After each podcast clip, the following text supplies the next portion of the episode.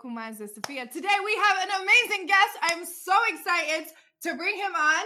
We have political rock star Femi. Hey, what's up? Thank you for being here. I really appreciate it. I know you're like mad busy. How are you yeah, doing? sorry, I've, I've literally just biked across my city, so I'm a bit sweaty. Oh my god. Nice. So welcome to Twitch. hey, Have you ever been on, on Twitch before? I've been on Twitch. I've got I've got myself a Twitch account. It's only just this year, so I've had it for about six months or so. You should definitely start streaming. I probably should. I probably should. I've started streaming a little bit on TikTok, but I haven't really got it up on Twitch yet. Nice. So where are you from? Uh, so I was born in the UK, in the north of England, in Darlington, uh, northeast. Uh, Where's that? So you know Newcastle? Yeah. Yeah. So um, it's basically about 20 miles south of Newcastle. So I I, thought, yeah, from hearing you speak, like Yeah. I thought you was Irish. Have you ever got that before?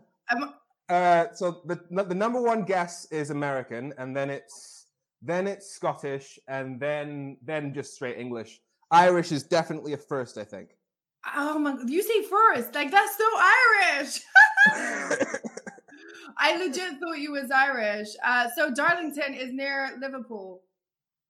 Uh, no, near Newcastle, Newcastle. New. Oh, okay, cool, nice. So So is it is it like uh, multicultural there? Because I know up north it's kind of like very each each, not- each part is different, right?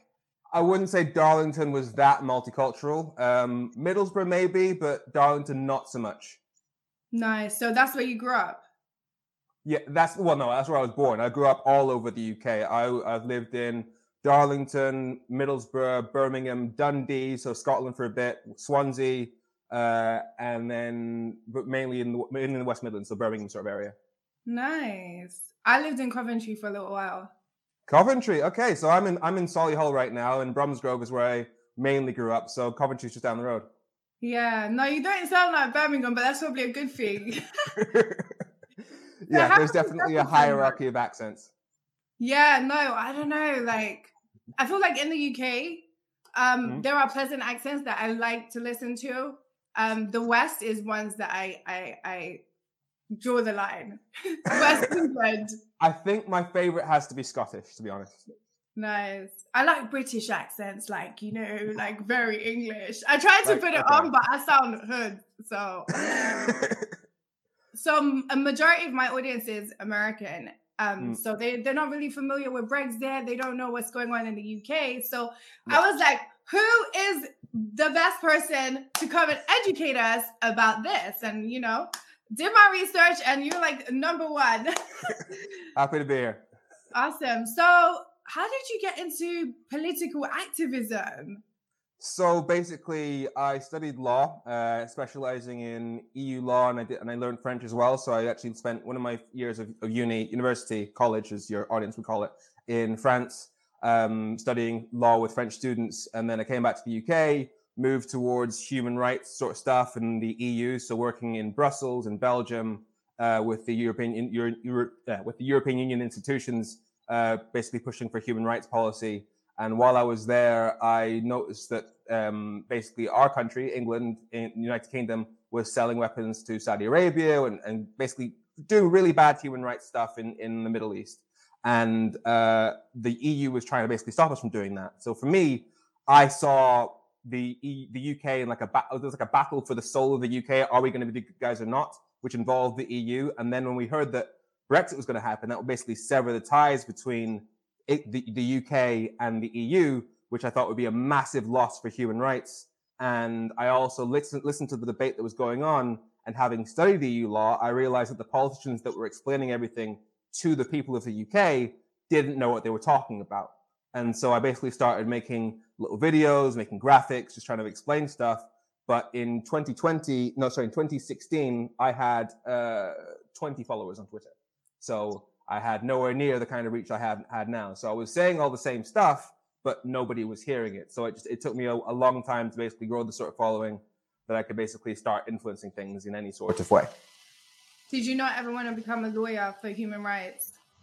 That was kind of a little bit of the plan, um, but I was also just very much aware that um, the law isn't necessarily good. Like some laws are just bad objectively. Like, for example, when I was at law school, the definition for theft, um, you could basically get you could, the, the jury could let you off on theft if either the jury thought that you thought your sorry either the jury thought your actions were honest and decent, or the jury thought that the defendant thought that the average person would do the same thing. Now the problem with that is the if bad people don't think they're bad. Bad people do bad stuff because they think everybody else would do the same thing. And so somebody who's good is more likely to think that their actions were wrong than a bad person. So a guilty person is more likely to walk free than an innocent person. And so I realized that the law, if you want to make a difference, you need to basically change the laws themselves. And that means going into politics rather than law. Wow. So you started making short videos on mm. Twitter, right? And what was the first video that went viral? Uh, I think the first video that went um, quite viral was when I we have a guy called Nigel Farage. Yeah. Um, yeah. He, uh, he he comes over to the states a bit as well. Um, he likes it there. He's a friend of Trump, friend of Steve Bannon. Um, he's basically our our country's big like racist politician sort of thing. Um, uh, and he was the one who he had a show on on LBC, a radio show in the UK, and it's uh, aired every single night. And I basically started calling up on his radio show, and I got him to just one by one admit that all the things he said to get people to vote for Brexit were lies. Um, and I did, and so all those videos started going viral, and that's sort of how I kind kind of made a name for myself online. Wow, where did you get the idea to do that? That's really that's really interesting. well, it was just because I've been frustrated with the politicians for about a good year and a half at that point, and so I thought that this was a good way to sort of uh, show everybody that these politicians don't know what they're talking about, or at least they know what they're talking about, but they're lying to you. So wait, his listeners, did they start like following you? Because I imagine like London, like everyone in London who listens to that radio station must have heard you, right? Uh, yeah. So it, it, the I got the trolling really started once I started interacting with Nigel Farage. So I've had since since doing that and since really getting involved in this sort of stuff, the well in the three years where brexit could have been stopped so from 2016 2000, 2019 i was getting abuse every minute uh, threats of violence every month threats of murder every three four months or so. Um, so yes uh, I, I attracted some some of his people. Wow. What what kept you going? Having that kind of like hate uh, just the knowledge that if you don't, if I didn't do everything that I could to stop what happened, i.e., Brexit, I wouldn't be able to live with myself. And looking around where we are now, we've seen that um, the, our basically our experts in government are saying that the damage of Brexit is going to be twice as bad for our economy as the damage of the pandemic. We've got um, a shortage of butchers because our the people who basically made our food very much EU citizens, and because we've damaged the relationship there, we now have a shortage of that, and that's resulted in so far 16, no, sorry, 30,000 pigs have had to be culled because we haven't got anyone to turn them into food, and it's set to be about 120,000. And we're dealing with basically throwing away lots and lots of food whilst we're already dealing with a, a a, a food price um, crisis. So we're throwing away food when people really desperately need food. And if I'd been watching that, knowing I hadn't done everything I could to stop it, I wouldn't be able to live with myself. Wow. Have you faced any stigma like being Nigerian like background or like a man of color, right? And uh, mm. Brexit people are very racist, right? They want predominantly everyone to be white in the UK, right? Um, have you have they said any racial marks, and how do you deal with that? So there's definitely a racist uh, rhetoric behind Brexit, um, and there's definitely uh, the racists in the UK. They voted Brexit. Um, unfortunately, it's not that simple. So yes, there were the people that were racist, and so like I said, a lot of the death threats and, and threats of violence that I've gotten, the abuse, there's always a racial, well, there's often a racial undertone to it, uh, and you could tell the way they were doing it. For example, with Nigel Farage, he used a poster showing refugees saying we have to stop this sort of thing, even though the EU has EU EU um, migration has nothing to do with refugees from Syria uh, he basically pointed to the sort of people who visually he knew that his voters wouldn't like and said, oh, be scared of immigration, sort of thing. There was definitely that. Unfortunately, there was a mix between people like him and ordinary working class people who needed things to change. So, for example, the parts of the country, and this, there's a similar thing happened in the States as well, parts of the country that have been left behind by politics, ignored by politics. They always vote the same way, so nothing ever really changes. They don't trust the other side, and so politics has no reason to really help them. And they saw Brexit as the first chance to really make a difference. And they thought that if they gave politics a big shake, they, then maybe uh, London might actually take notice of the parts of the country where, where they live that don't get any investment and nothing really, uh, and there's not really that much opportunity. So they hoped that things would make things better. Unfortunately, the racists voted the same way, and so they all ended up getting tarred with the same brush. Wow, that's crazy. So, um, do you think that the people like of England they've been told misinformation? Like the English people have been told like, oh, all the Europeans from Eastern Europe they're coming and they're taking all your jobs, right? And you're gonna have no jobs, so you have to get these people out because you're gonna be homeless, hungry, and everything under the sun, right? Yeah, there was a lot of misinformation about, about immigration because, uh, so for example uh, EU citizens, citizens from other European countries, they made up 5% of the UK's population, yet they made up 10% of our doctors. So mathematically, EU immigration was keeping our country alive. Not to mention they contribute uh, more on average £2,000 a year in taxes to our economy than Brits born here. Um, and there was also a line, that's one of the things that Nigel Farage was saying, that there were no controls in immigration available under EU law and I got him to admit, admit that that wasn't true. So the, the, the entire rhetoric was broken about the effect of immigration and the controls available on it. Um, and it was just an utter con by the racist politicians in the UK. Do you do you think that Nigel himself is actually racist, or he's just doing it as like a money scheme, or you know, like just to be relevant? I think um, he. So it, depends what you think of, of the definition of racist is racist in the sense of do I think Nigel Farage hates people of a different color?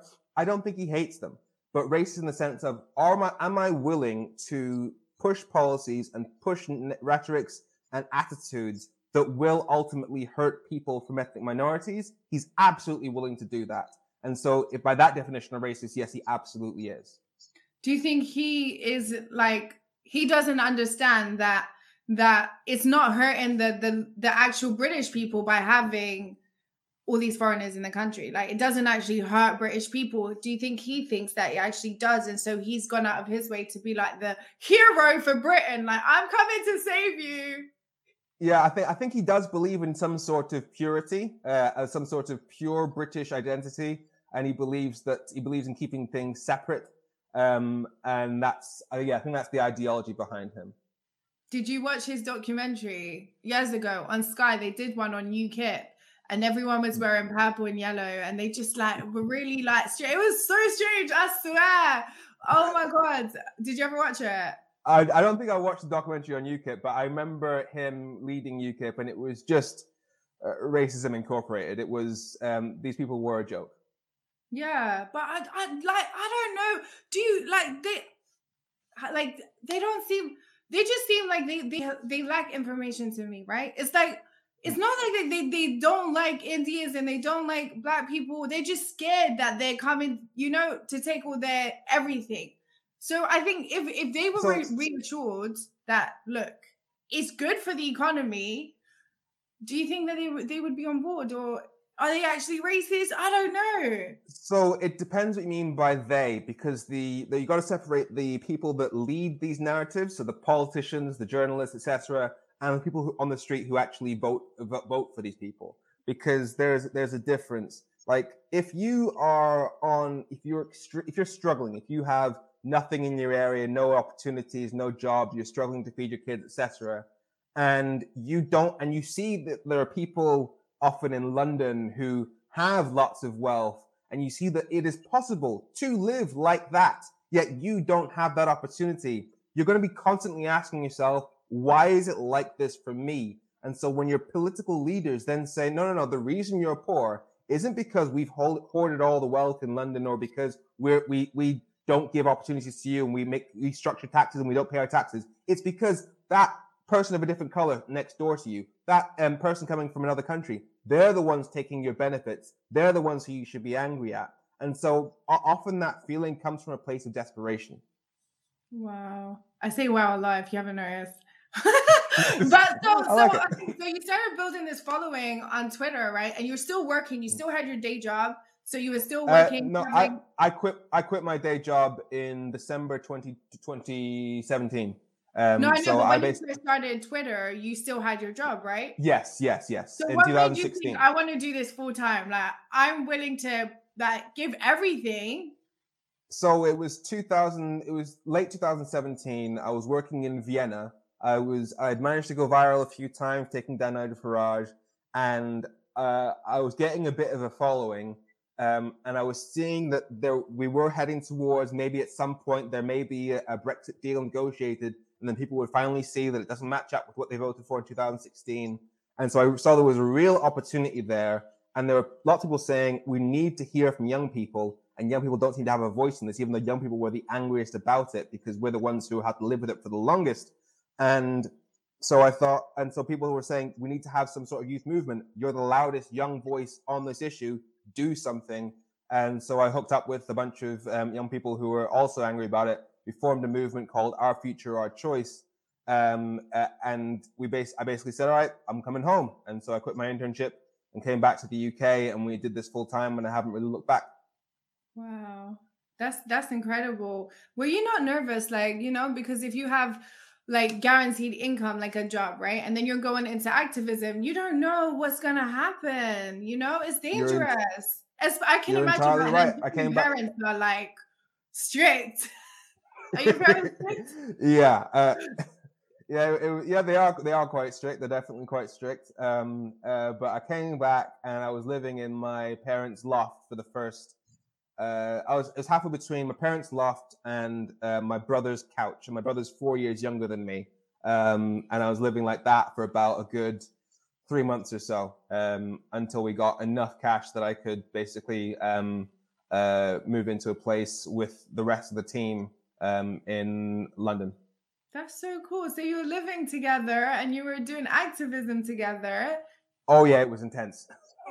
it's almost intense. like a sorority club, though, right? Kind yeah, of. Yeah. So, I, and I and I honestly didn't last. Like I was living with them for about five, maybe four or five months, and then eventually, I just my mental my mental health just took an absolute nosedive.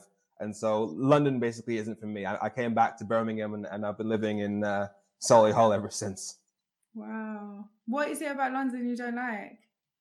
I think I just it's a there's so many people, which means mm-hmm. that it feels if you don't have a social network around you and all your entire life is just work, it's very easy to feel isolated and alone.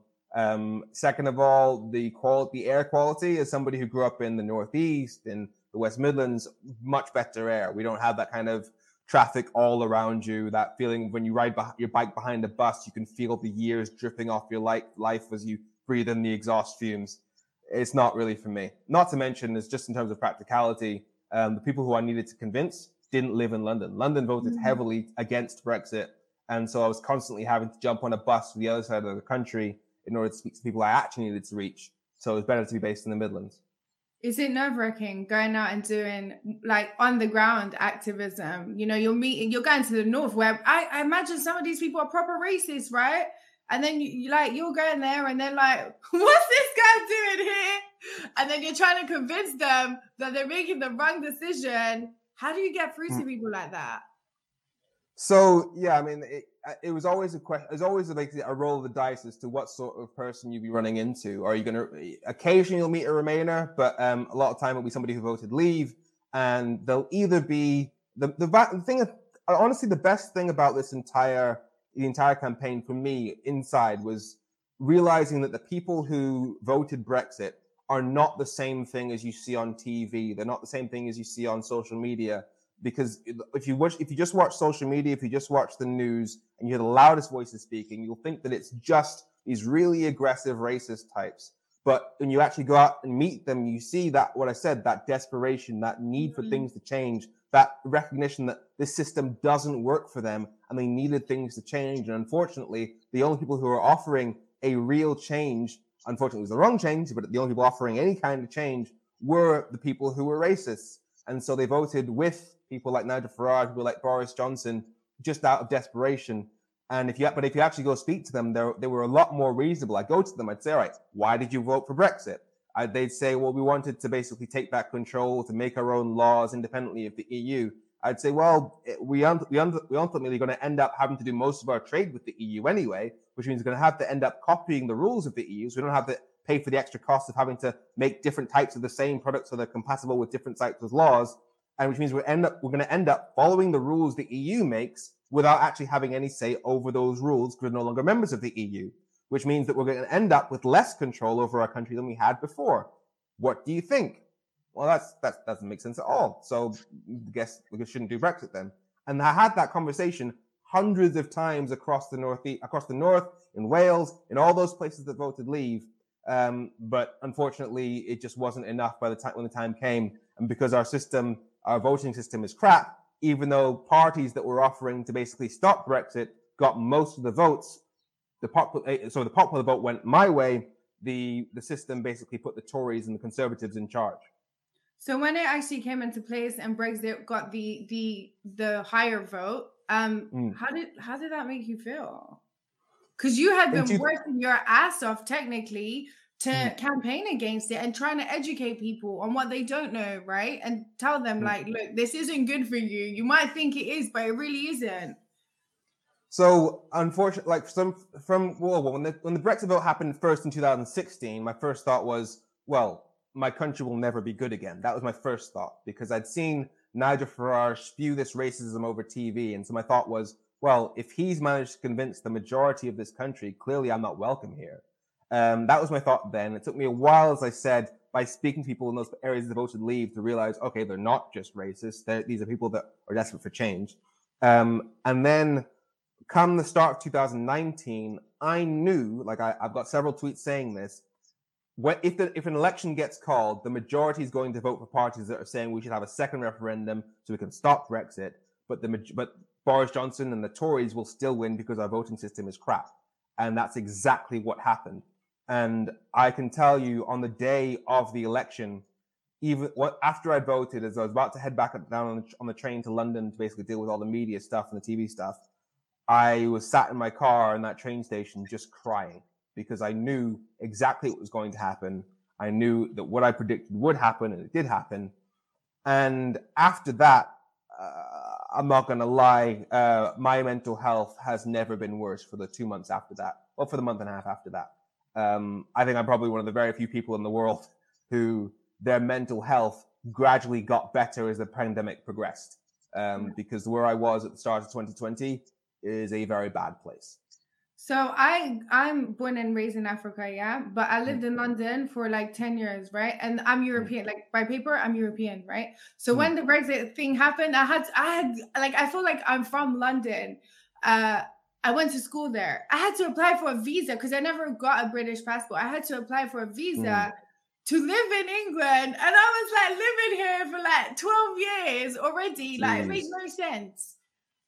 Yeah, and and that and that and that's the that's the message that Brexit sent. That it was just basically saying, yeah, you you you think this is your home, it's not, and that was the message that a lot of people felt, and that's why it's one of the reasons why Brexit became so such a hot topic with with such high emotions because people really took it personally. It affected people's identity, like, and not not just in the sense of are you British, are you not, but it also became of are you a Remainer or are you a Leaver, and that just seeped into who we are as people. Are we the people that are responsible for everything that's happening in the government, all the chaos, etc. Or yeah, it just became it broke our country essentially. So you actually met Nigel in person. So mm. it went from you calling into his show. I wonder, like, from his point of view, like what he thought, like meeting you, because he, I bet he thought you were annoying, calling him every all the time. Like, why what's this guy always calling up? And now you're like face to face across him. That must have been really interesting. Were you nervous to meet him? I was definitely nervous about how it would go because I know how he operates. And so the moment he realized that I was going to basically trap him into a corner similar to the one I trapped him in on the phone call because he'd seen me do it before, he basically started shouting over me. Um, and it became a massive shouting match. And then he even said, uh, "If you ever, uh, if you if you like that again, you won't be invited back on the show." Um, so he's exactly what you would expect of him. Um, and yeah. and the thing is, after that, I then tried to call him up again to basically to get him to admit more of his lies. Uh, but they just stopped taking the calls. And, and I even was like calling Like I called like a hundred times on one on one day, nothing. And so I thought, all right, I'm gonna I'm gonna do this. And so I cre- I went onto Skype, created myself a new a new number, and gave myself a, a different name and used an American accent. Called up, got through first time, and got and then schooled him again. Oh my god! Is it premium number or is it free? Uh, it's free. It's free. Okay. Wow. That's that's crazy. Where do you get the uh? What's the word? Audacity. audacity. You're audacious. Like, where do you get the confidence to kind of call, like, talk, talk? I don't know what the term is. Like, my English ain't my first language, but like, you know, go head to head with Nigel Farage. He's like an OG. Well, he is an OG in in the UK, right? Uh, well, it's because I, I, I, I know I know my stuff. I know that um, I studied EU law at two universities. I know that I worked in, in EU affairs, and so I know that I I know that the stuff that they're telling people isn't correct. And mm. so I know that if I get them, if I just keep asking them questions that obviously lead in a certain direction, they'll eventually tie themselves in knot when knots when their their rhetoric meets the reality, and people will see, oh, hang on, those two don't actually match. Mm-hmm. And so I know that I can win any argument against Nigel Farage. That's so cool. Honestly, I think outside, like he seems quite funny because he's like mm. he doesn't need self acceptance, and I think that's that's uh that is very a great trait to have. Like he doesn't care whether you like him or not. He's just mm. gonna do him. And I think that's one of the greatest traits. And you just going head to head with him, like I was watching your debate, and I just think it's it's it's amazing. Um, so like when people ask you what what do you do, like is political activism a career? Like what what what actually do you do? Um, yeah, that's that's the thing. Um, so I gave up my job in 20 at the end of 2017. Um, and so I was basically keeping myself afloat by crowdfunders during the campaigns but that ended at the end of 2019. Since then, I've basically been surviving off a media gigs, uh, writing articles for newspapers, and Patreon, and a couple of um, like GoFundmes, etc. Uh. And that's how I stay afloat uh, wow. because I honestly could not see myself doing anything other than doing all I can to stop Boris Johnson and the Tories from hurting people. That's that's all I care about. Would you never go back to law? because it's something that I I I imagine you can go because you have all the degrees, right? You can go and get a job today mm. if you wanted to become a lawyer, right? Uh, Especially yes, now because you're could, like a big star, people would hire you straight away. I could definitely go into into the go down the law routes. I, I would have to do, take the law practice course if I wanted to be officially a lawyer, but I could definitely rejoin a more like nine to five sort of job if I wanted to.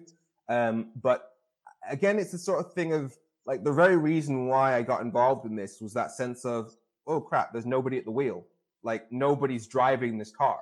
Um, and so I know that I fill a gap that nobody else seems to be really filling. Mm-hmm. And so for as long as I feel that there's a need for what I have to contribute, I have to keep doing this. It's a, uh, it's the Spider-Man um, uh, principle of uh, yeah. I have the ability to do this, therefore I have to do this. And also, you're hopeful. We're all cynical. We don't think that we can make any difference in anything. Like I've spoke to many people about what's going on in the UK, and especially like Boris Johnson and how he's doing these parties, and they're like, "Well, I don't agree with it, but there's nothing we can do." You know. So, so that that's that's the thing. Um, like, uh, and, I, and I stole this quote from Martin Luther King, which is that the arc of the moral universe is long, but it bends towards justice. That means that yes, things may take a while for things to get better, but ultimately that's the direction that things go. And we know that in the UK because, uh, well, and to, to extent uh, in the States as well, because in all but three elections since the Second World War, the majority has voted for parties to the left of the Conservative Party. Now, unfortunately, because of our voting system, the Tories have stayed in power for 46 of the last 76 years. So they've had most of the power, even though the majority of the, of the country is much more left wing than they are. And so, but eventually, it is just a matter of just how many times we got to roll the dice. We will get to a point where the parties on the left realize that the way to keep the Tories out of power is to work together. And that means changing the voting system so that all votes count equally. Now, that has to happen at some point, and it will happen. It's a matter of time. I don't know. I'm hoping some sort of electoral reform may happen over in the States, But eventually, given that that's the way, that's where people actually are, that's the best way for people's views to actually be expressed in the halls of power. That will happen on both sides of the Atlantic at some point, and that's where my hope comes from. It's amazing what you're doing because I think everyone is hopeless. It's sad to think like they actually don't think that they think that there's two laws in the world, right? Or in mm. England, right? So mm. the the people in power they can do whatever they want. They party, they do drugs, they do everything. They don't get held accountable. And then there's the the citizens who get held accountable for everything. And it's so sad that society is cynical. They don't believe that they can make any difference.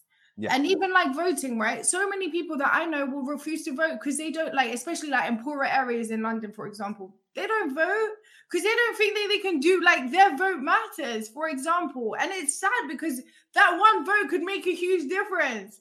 Yep. But like they think it doesn't matter. Like even whether I vote or I don't, like what's gonna happen is gonna happen.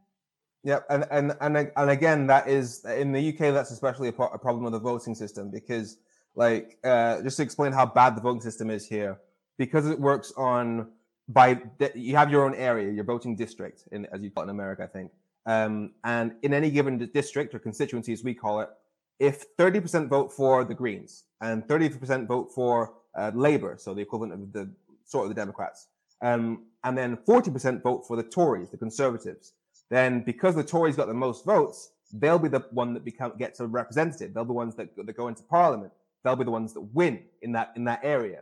Now, that's even though 60% has voted for left-wing parties, the Greens and the La- and Labour Party. So theoretically, if that happened in every single district, every single constituency, then 100% of the MPs, the members of parliament, the representatives, would be conservatives, even though 60% has voted for left-wing parties. That's a broken system. So, did you see the video of Boris Johnson? Is it real, by the way? I don't know. Like, there's a video of him, like he's dancing with the lightsaber. Is that actually Boris? I'm gonna guess that's fake. Okay. I'm gonna go out on a limb and say that unless I've missed something huge, Boris Johnson dancing with a lightsaber is fake. I'm gonna type that in now. Um, Boris Johnson. I don't know. Someone sent it to me. You gotta see it. Like I've asked people, and they're like, "Yeah, it's real." And I'm, I don't know. It doesn't look like. It kind of doesn't. okay, I'm seeing what you're talking about now. Yeah, so I've seen the picture of Boris Johnson dancing in a club, um, and somebody, and, and I, now I'm seeing that somebody's added a lightsaber to that to that footage. So is it is that actually him? It's him dancing, yes, but uh, I think the lightsaber isn't something that he brings to a club. Right. Like, what is this? So um, he did this during the pandemic, and everyone mm. is on lockdown, and he again like it goes back to me just like thinking well they they're gonna do what they're gonna do and we can't do what we can do. And i know like for example like in, uh, there was a family in east london yeah they had some relatives come over and they got fined like 20 20000 pounds. Yeah. Like just some relatives. And then you have people who are members of parliament who should be setting an example. I understand they're still humans but they are the ones who are supposed to set an example and they're not doing the same thing. And and it, it's it's it's sad but then when you say this to people they're like well we already knew this was going to happen like everyone is almost like burnt out and cynical yep. And yep. like you're the only person that I know is like hopeful, like we can make a change, like we can do this.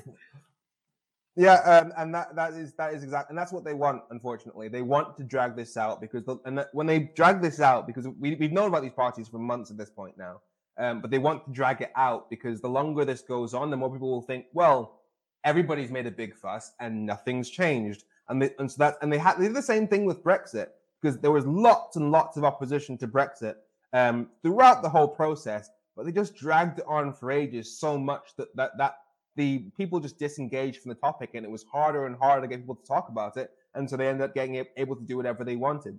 And that's why, for me, you're not going to get the Tories to change. Right now, the Tories are in power. They've got a majority of the seats in Parliament, which means they can do anything they want. Even if even if Boris Johnson is found guilty um, by the police, they can still choose to just keep him on. There's nothing we can do to stop him while he's in office. The only time we have a chance to change things is at elections, which is why it's so important to vote because because young people don't vote enough. If we took power, if we took charge of our futures, We can take back this country from the people who keep voting in the wrong direction. That's what we need to do. Would you never run in politics? I think I think you could be a great figure to get people to vote, especially like in the hoods, yeah. Like in London, you try to tell someone to vote, they'll be like, "What?"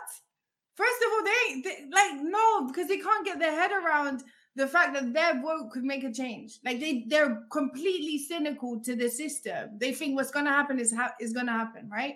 And I think you would be amazing. You should you should definitely. Is it not something that is ever crossed your mind? It's definitely something that I think I will probably end up doing. Um, uh, however, unfortunately, the problem is that people who end up in power are the ones who seek power, which means why, which is why you end up end up getting crappy people in power. My priority right now is to try and make things better, and if gaining power politically at some point helps me do that later down the line, I'll pursue it. But for now, I think I can do more by just calling people out for the things that they're doing um, with the platforms that I have. Yeah, I'm sure. I'm sure. like who, who, like they they probably have you blocked. A lot of people must have blocked you on, on social oh, media, yeah. right? I'm blocked by several of our members of parliament. Um, so like Steve Baker's blocked me, um, and a couple of others. Um, John Redwood. In fact, John Redwood was the funniest because um, we uh, there was it was during the Brexit years, and I got invited on to debate him on LBC, and so I was basically said, all right, uh, well basically the, the Tories have done their impact assessment. They've cut, done the calculations. Their experts have told them that every version of Brexit they try and negotiate will end up leaving the country poorer. Therefore, by pursuing Brexit, it means they're doing something they know will make us poorer, which means they're actively trying to make us poorer. And the, the presenter was like, okay, that's cool, Femi. Uh, John Redwood, what do you want to say? And he was like, nobody told me I was going to debate. Um, I'm, not, I'm not, I didn't here for, ready for, for debate. I can talk to you, but I'm not going to talk to him flat out refused to debate me, then blocked me on Twitter. Oh my god. What a coward. He must have been yeah. scared. Apparently so. Yeah, no, or he knows he's in the wrong and, and he has no comeback, you know? Oh, they uh, they they know that you, you can't be in politics for as long as you people have been and not know that Brexit is damaging the UK. You have to know that. I mean, even Boris Johnson in 2011, when he was mayor of London, he went on TV and he was talking about how the EU single market is the reason why London is doing well financially and economically. In 2013, he said he'd vote to stay in the EU single market because we should be able to trade freely with our European friends and partners. Um, and then afterwards, he then supported Brexit because he saw it as a way of getting into power, and it worked for him. These people don't believe in what they do, they're doing; they just believe that it'll help them gain power. That's crazy. Hmm. It's it's it's it's sad almost, but if like it's the it's the only way, right? And it's almost like beg Boris still, they'll do anything it takes to get that seat, right? It's like Nigel, I don't know, like I've he's he's a character that you can't explain. Mm-hmm. Yeah, well, I try and make the distinction between uh, Boris Johnson types and Nigel Farage types. Nigel Farage types genuinely believe to an extent in what they're doing. They have a mm. political agenda. It matters to them. He's he's fought for years to try and get us out of the EU. He's pushed racist racist rhetoric forever. That's his entire thing. That's who he is. I reckon he genuinely believes in what he's doing. He might tell lies to get there, but he believes in what he's doing. Boris Johnson is just an opportunist. He will he will do whatever it whatever it takes to get power. He doesn't care what policies. If tomorrow he found out that by being a super lefty liberal it would get him into office and get him more power, he'd do it. He doesn't care. Do you think anything will change in the UK regarding Brexit? Do you think there is a possibility that we might get a second chance to enter the European Union once again, or is this the end of that union between Europe, European Union, and, Bre- and Britain? I think it's inevitable that we will rejoin the EU. It's just a matter of time. Uh, the reason why is because there are five points that explain why Brexit can't work and has to be reversed at some point. Number one, all countries trade most, do most of their trade with countries that are physically closest to them. That's why America has a special deal with Canada and Mexico. That's why it's an association of Southeast Asian nations, why the African Union exists. That's one. Two, the biggest barrier, the thing, the biggest thing that makes trade har- harder is having different laws, different regulations, having to adapt your products to the laws of different countries.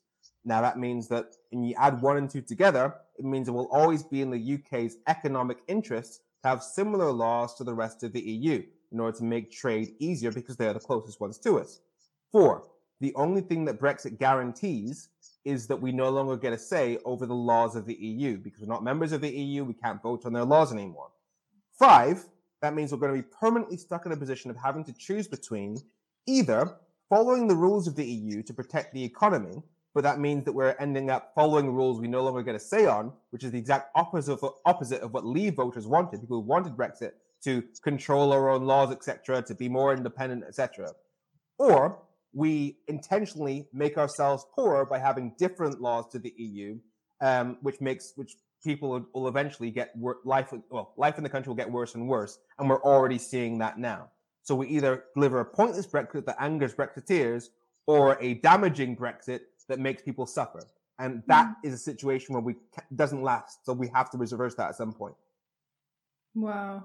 I hear that. But do you think that the people in power, they have money, right? So whether everyone is suffering, it's not really going to affect them. So do they care about the people? If the Tories stay in power, Brexit will never be reversed. So it, you have to basically, the only way we make anything in the country, be it on Brexit, human rights, the, the democracy, all the issues that people care about, the only way we make anything better is by getting the Tories out. How does that happen? If Labour, the leading left wing party in the UK, commits to changing the voting system to one where all votes count equally within 12 months of taking office, they can do a pact, an agreement with the other parties on the left of, UK politics. That's the Greens, that's the Lib Dems, that's the SNP, um, and that's Plaid.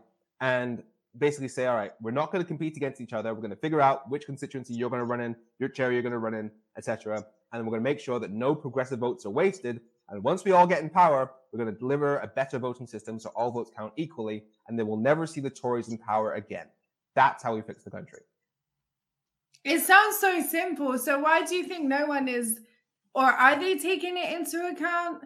So the reason why it hasn't happened is because um, too many people in Labour are under the delusion that because we live in a two-party system, effectively, first past the post, sort of, they think so first past the post, the system we have now helps them because they're the other party. So eventually, surely, because we're a two-party system, they must win at some point. Um, and they haven't really figured out that this system helps the Tories because there's only one party on the right and several parties on the left, which means that the left vote is always split. And so that's one reason. Second of all, they're they, they're worried about about doing deals with other parties because as a party on the left, making an agreement with the Liberals, the people in the centre, the Lib Dems, um, that they they're so on they're so on the left. Well, the people that are so on the left in the Labour Party, they're worried that it would damage their brand to do any sort of cooperation with people in the middle. Um, that's a sort of tribalism that's just really stupid because the end product and result of that is that you end up with getting somebody on the right in power. So they need to basically swallow their pride and work together. Otherwise, we're all screwed. Do you think the Tories are only doing it because they keep the money like in their in their ken? is that the yeah. right? Right? No, no, yeah. There's definitely financial incentive because they grew up around people that are rich. That's who they are. That's who. Those are the people they care about. I mean, the, the whole definition of left and right and right wing is about who do you think should benefit from policies in society. So, um, if we're talking about um, uh, right wing, and right wing covers a whole bunch of things. It's either a, you want your policies to benefit a certain race, to benefit a certain religious sect, a certain family, a certain bloodline, the top richest 1%. That's how the right wing works. And they, and so the people they care about are going to be one of those things. They care about rich white people, and that's who their policies are designed to benefit.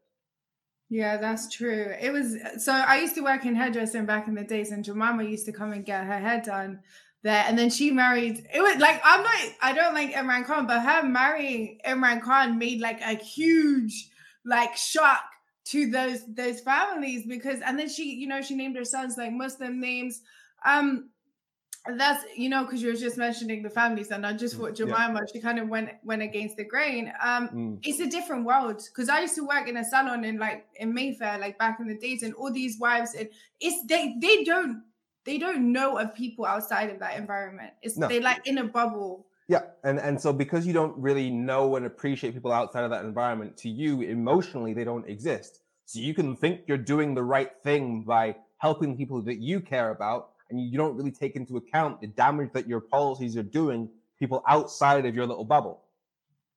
Yeah, no, and you mentioned earlier about Syria. Like I that is like heartbreaking, right? So bad. And I love wrestling, and one of the wrestlers in WWE is actually Syrian, and he's doing amazing work in Syria.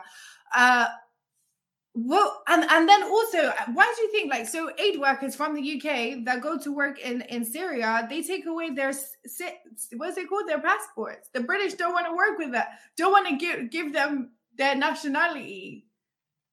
Uh, well, as in, as in, sorry, the the people who help workers from England mm. who have gone to Syria to help and work, mm. they take away their statesmanship because they think that they work for ISIS or some shit. Oh yeah, yeah, yeah, yeah, yeah. The the the, the new nationality and borders bill is going to make it much easier for uh, the government to take away citizenship uh, from people without even telling them that they're at risk of that happening. Um, that is not to mention, there's, there's the, it also includes provisions which basically potentially make you criminally liable if you save somebody's life in the in the in the in the channel who's trying to get to here as a refugee. Um, it's it's just some it's typical far right stuff. That's crazy. I, my mom was a asylum seeker, right? Hmm. Back in the days.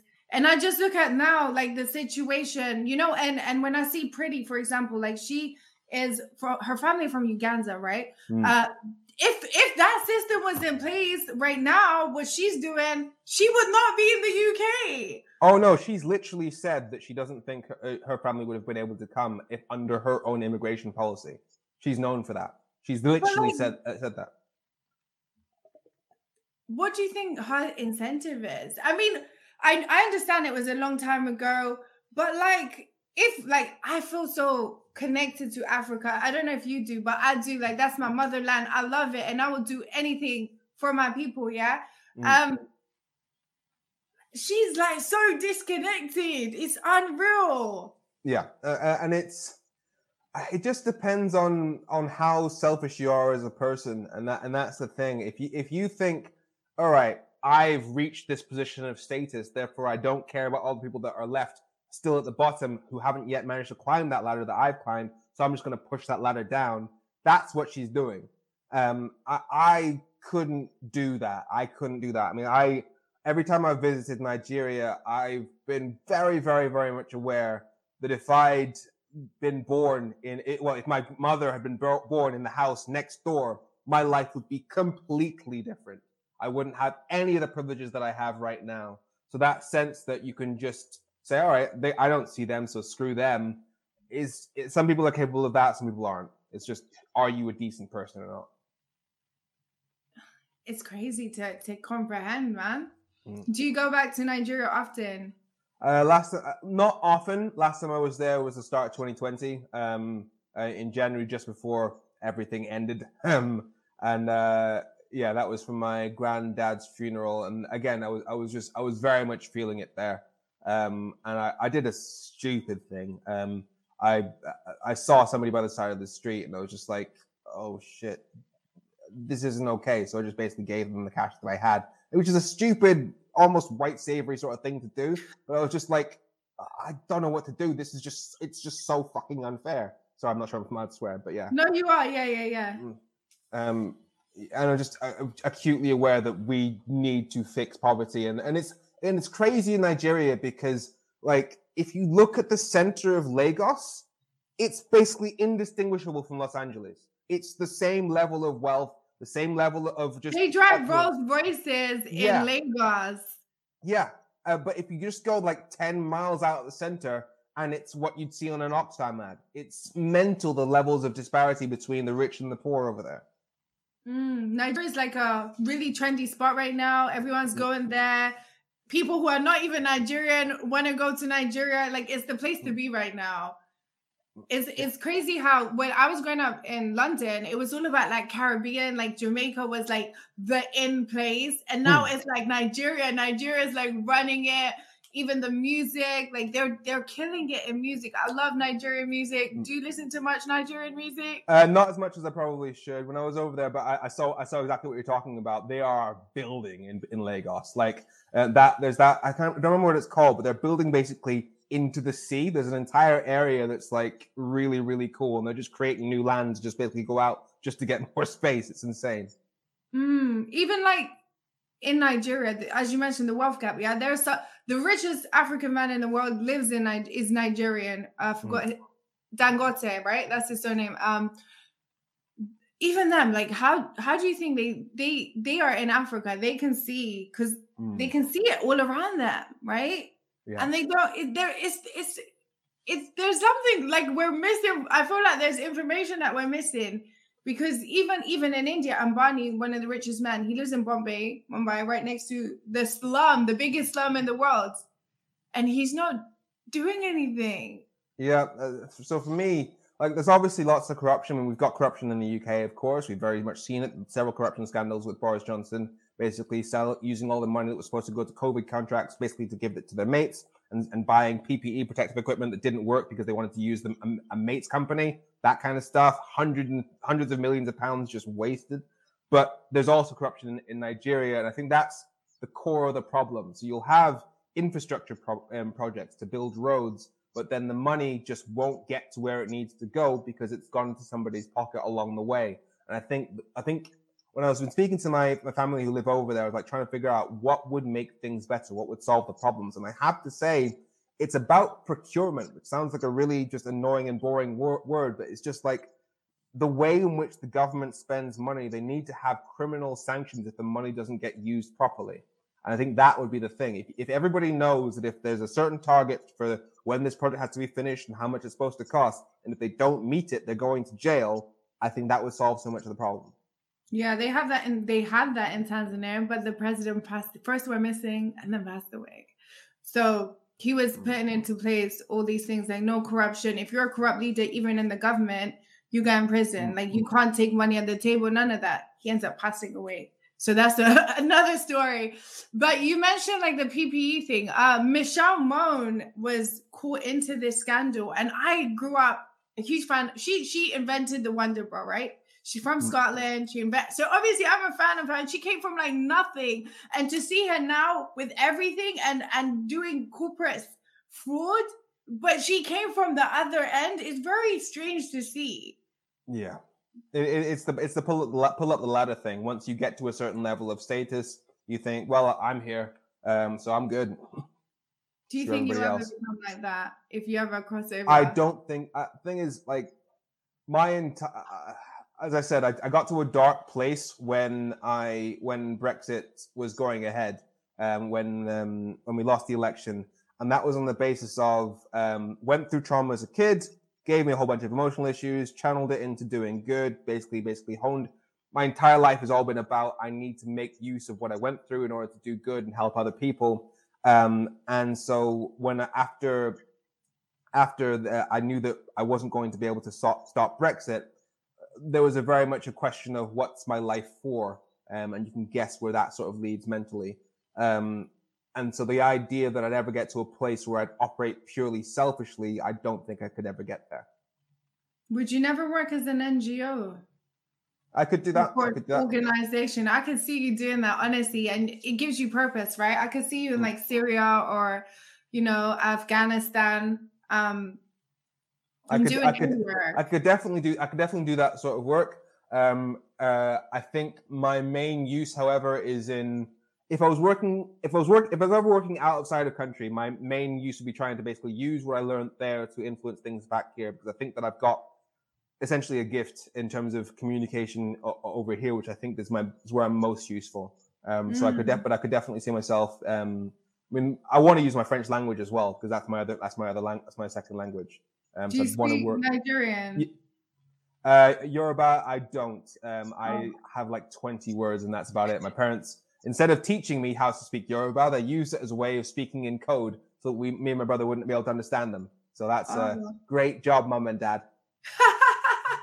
wow, that's crazy. Uh, like a lot of people are learning because of the music, right? So, like mm. as I mentioned earlier, like Jamaican Jamaican music was so hot right now. I see like Ed Sheeran trying to speak Yoruba on TikTok. it's, it's, it's, so cool to see because growing up, it was all, like Africans were like, uh, and I'm from Africa. It was all about Caribbeans. They were like the cool, and now to see Africa like on the main stage, it is amazing. Mm. It's almost like we've been we've wanted this for a long time. I'm so happy for it. Seriously.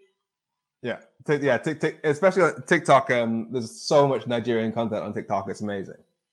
Yeah. So, do you think that keeps you in touch with your like culture? Uh, yeah, to a, to a certain to a certain extent. I, I, I don't. I think there's definitely I definitely got room to improve on that on that front, but uh, it's definitely a help. TikTok is basically. Boo-boo? Pardon? Do you foo I know I'm I'm more of a jollof rice and, and dodo sort of guy. So fried plantain. Okay, I love plantain. No, so we eat ugali. It's the same thing as mm. fufu, but mm. I grew up eating that. So yeah. Um, I just want to say thank you so much for coming on here and educating us Thank you very much for inviting me. I love everything you're doing, and I love the the hope that you have, and I want you to to like impact all the youth, especially like in the hoods.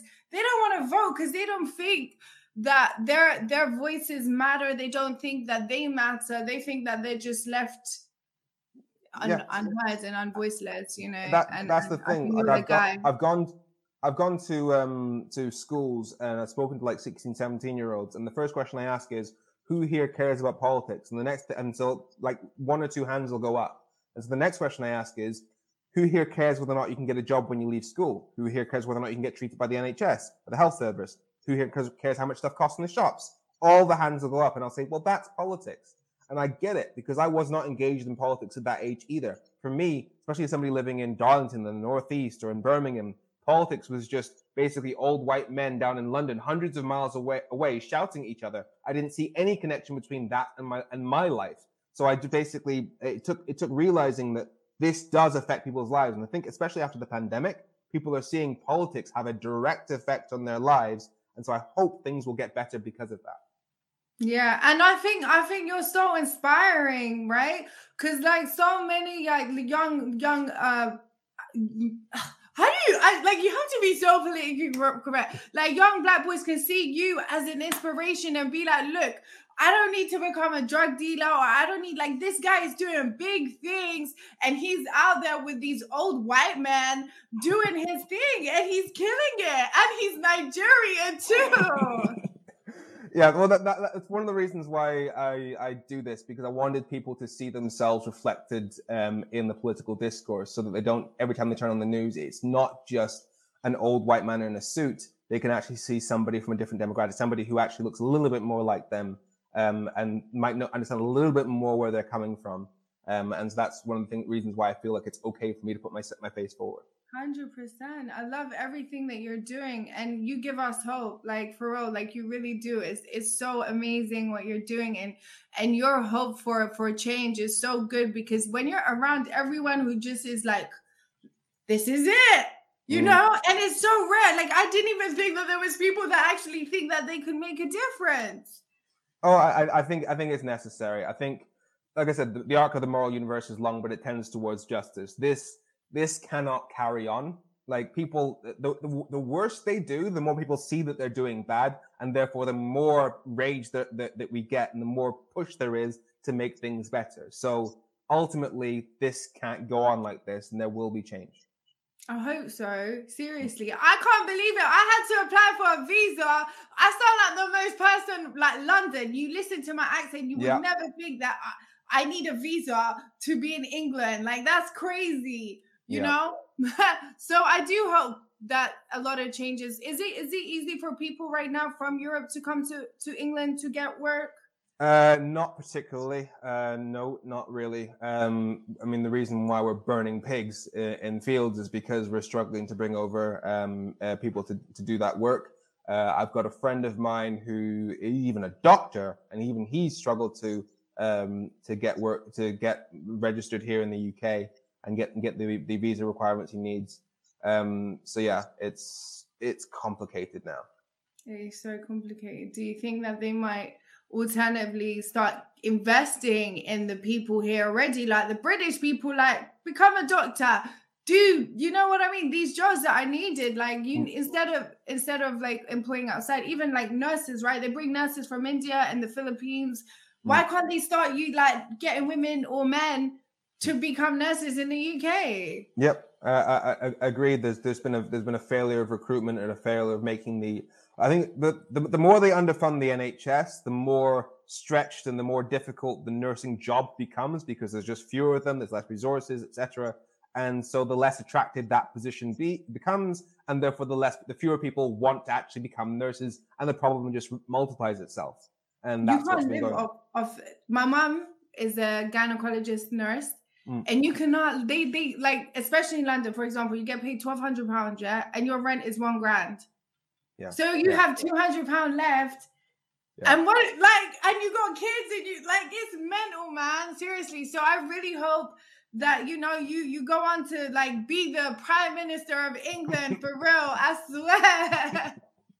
Here's hoping. You can make the difference for us, man. Seriously, I want to say thank you. Do you like wrestling at all? Because a lot of the work I do is around the WWE. Do you like uh, wrestling? Did you uh, I, it? I, I, I, I do on occasion, but mainly because my, my best friend and flatmate is totally obsessed. So I will definitely tell him about anything you've got. But who is your favorite wrestler?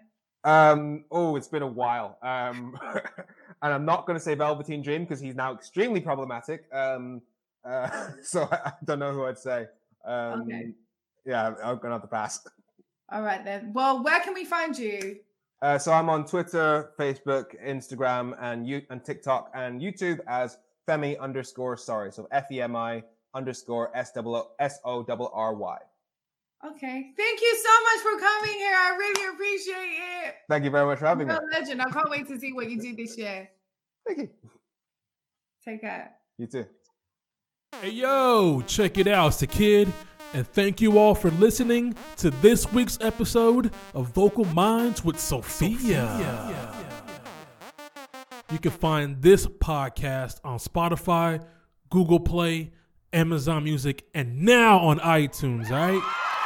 Follow her on both Instagram and Twitter under Vocal Mind Sophia. And don't forget to tell a friend about the podcast. Matter of fact, tell all your friends about the podcast.